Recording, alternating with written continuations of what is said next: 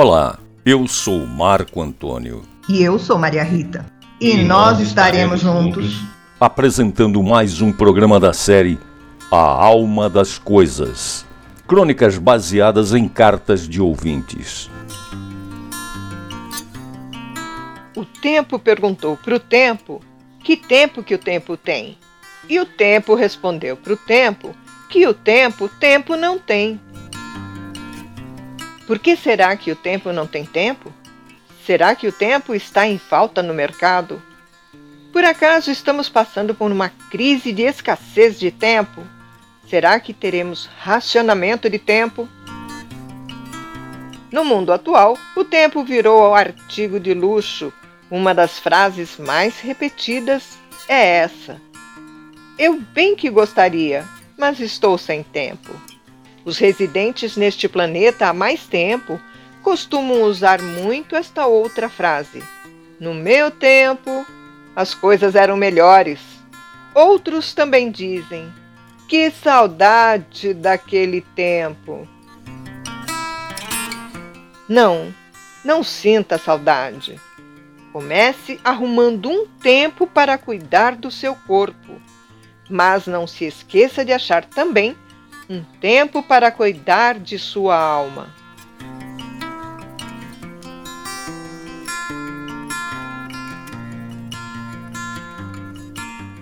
A história de hoje veio de nossa própria inspiração. Uma inspiração baseada na vida e na figura de uma pessoa da maior importância em nossas vidas. Seria ainda mais justo dizer nas vidas e nas figuras de duas pessoas da maior importância em nossas vidas. Pessoas essas que nos fizeram quem somos hoje.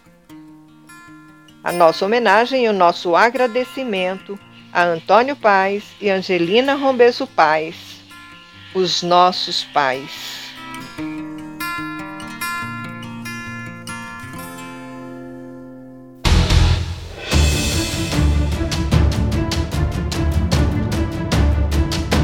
Contam as histórias antigas que Deus Nosso Senhor deu alma a todas as coisas que se encontram no mundo. As coisas não falam, mas se falassem, ouviríamos então a alma das coisas.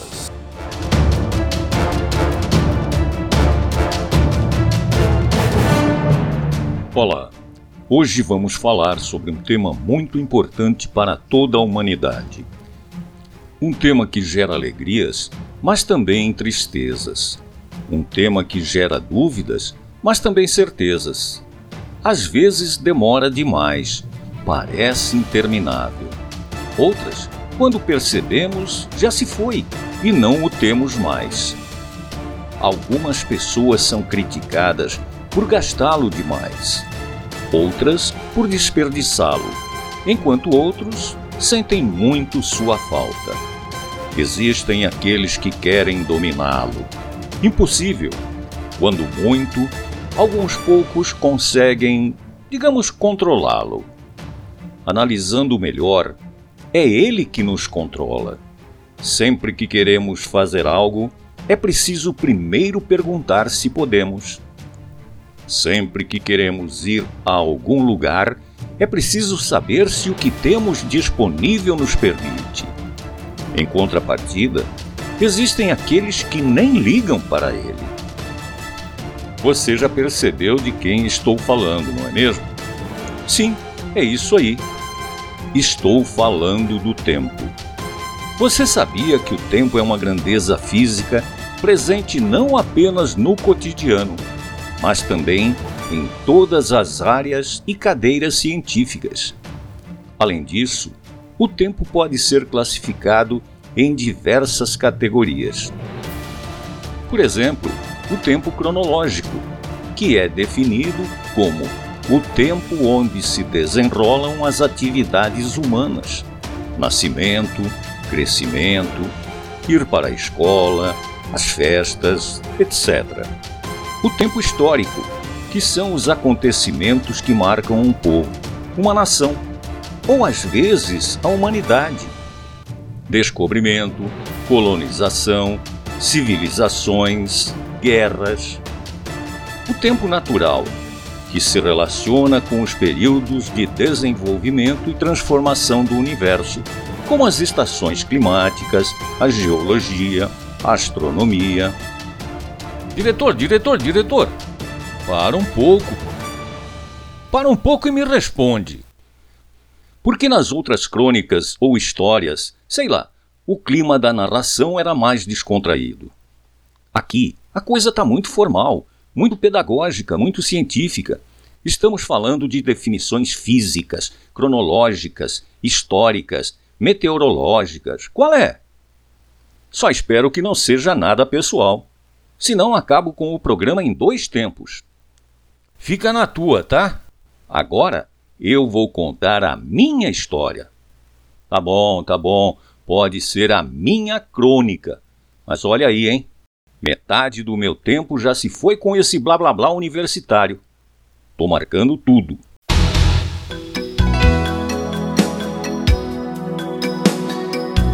Vamos lá, galera. Começando de novo, e para recomeçar vou precisar voltar à década de 1920. Estávamos aí pelos idos de 1928, quando o Antoninho, é, bem, quer dizer, o Antônio, começou a me procurar. Era comum vê-lo juntamente com seu primo Nélio ou o primo Juca desfilando pelas ruas Direita, Quintino Bocaiúva, São Bento, Praça do Patriarca e Redondezas. Às vezes, as primas Yolanda e Isaura iam junto também, pois nessa região acontecia o chamado footing, ou desfile, como poderia ser chamado esse ato de jovens desfilando com o objetivo de fazer novas amizades e, quem sabe, assumir um compromisso. A famosa paquera, né? Num desses passeios, o Toninho, é, digo, o Antônio e eu, nos encontramos em uma loja. E daí em diante passamos a conviver diariamente. Hora de trabalhar? Vamos ao trabalho. Hora de ir ao cinema? Vamos ao cinema. Hora de se reunir com os amigos? Vamos nessa. Eu estava contente com o novo relacionamento. O Antônio, agora acertei, hein? Era muito cuidadoso e preocupado. Gostava de ver as pessoas felizes, estava sempre pronto a ajudar quem quer que fosse. No primeiro dia em que nos conhecemos, já me comprou uma correntinha para que eu me sentisse melhor. Nesse período, vieram a primeira Copa do Mundo no Uruguai e a Revolução contra a República Velha, ambas em 1930 a Revolução Constitucionalista de 1932, a Segunda Guerra Mundial em 1939 e por aí afora. Vivemos algumas alegrias, mas muitos perrengues nesses tempos difíceis. Antônio era muito responsável e nunca chegou atrasado em seus empregos. Eu sou testemunha disso, pois andávamos sempre juntos e eu controlando tudo. Seis e meia, hora de sair de casa para entrar às sete sair ao meio-dia para almoçar em casa e retornar até a uma da tarde. Sair do trabalho às cinco e meia e chegar em casa antes das seis. Rotina essa cumprida por mais de 40 anos. E eu anotava cada segundo do seu dia. Um belo dia, conheceu Angelina, com quem se casou. É claro, sem atraso no horário marcado. Pontualidade era um de seus princípios muita afinidade, muito carinho, muito respeito mútuo. A vida se completava na convivência dos dois. Antônio, trabalhador incansável, e Angelina, uma dona de casa completa, sempre muito dedicada aos seus afazeres e ao seu companheiro. Antônio e Angelina tiveram dois filhos, Marco e Rita. Em épocas diferentes, é claro, mas ambos passaram a ser o centro das atenções do casal Enquanto Angelina era a mãe cuidadosa, Antônio era o pai atencioso. Estávamos nos anos 1950 e o meu relacionamento com Antônio era bastante intenso. Não havia horário ruim, dia ou noite. Se tivesse que sair, me levava junto. Assim foi nossa convivência até o dia em que sofri um acidente muito grave e fiquei inutilizado. Um inválido. Não podia mais notar o tempo passar não contava mais as horas, nem mesmo os minutos ou os segundos eu conseguia registrar. Antônio ainda tentou me recuperar. Me levou a um especialista, mas o diagnóstico foi cruel. Foi desgaste do mecanismo, disse ele. É importado e não há mais reposição. Não suportei tanta dor. Isso foi demais para minha alma. Pensando bem, não tenho o que reclamar da minha vida. Ter sido o relógio de bolso do Antônio foi muito legal. Frequentamos vários lugares interessantes, conhecemos muitas pessoas simpáticas, amáveis, passamos milhares de horas muito agradáveis, sem falar nessa maravilhosa família que o Antônio formou. Sabe aquela correntinha que ele me deu no dia que me comprou?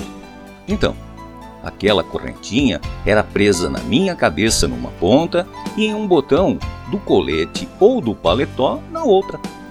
Ficava pendurada na roupa. Assim, quando eu estava no bolso, ficava fácil de me puxar para ver as horas. Fazia parte da elegância da época. Sempre que o Antônio colocava um terno, eu ficava pronto para aquele passeio. E lá saíamos nós todos garbosos éramos quatro grandes companheiros: Antônio, o Terno, o Chapéu e eu. Só que essa história de terno e chapéu, isso fica para uma outra oportunidade. Eu já contei a minha história, cada um que conte a sua, e é bom contar rápido porque o tempo está passando. Não podemos perder um minuto. Então, até qualquer hora.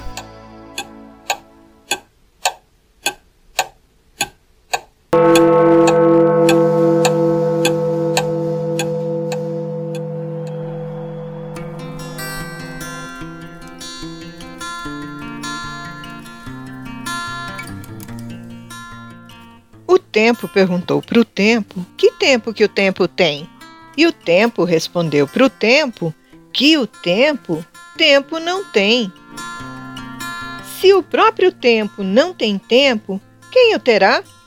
E então me pergunto: se um dia o tempo acabar, o mundo como será? Vivamos o nosso tempo, celebremos o nosso tempo com honras e glórias Afinal, o que levamos do tempo se não as nossas histórias? Homenageemos o tempo, qualquer que seja a sua conduta, de abandono, de acolhimento, tempo de paz ou de luta. Ah, o tempo!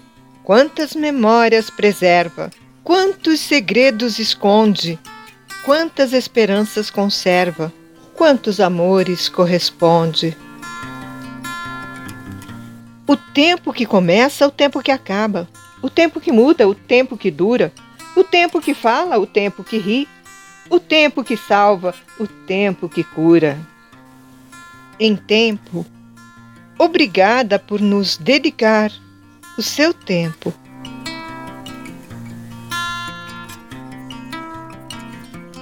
Com a crônica de hoje, estamos encerrando esta série de narrativas denominada de A Alma das Coisas, crônicas baseadas em cartas de ouvintes. Entretanto, caso você que está nos ouvindo possua uma história que gostaria de ver narrada em nossa programação, entre em contato conosco via WhatsApp. Anote aí: 11 9 95 47 11 80 Repetindo, 11 9 95 47 11 80 e nós teremos o maior prazer em contar a sua experiência. Esse programa será reapresentado na próxima sexta-feira, às 16 horas. Muito obrigada pela sua audiência e até uma nova série.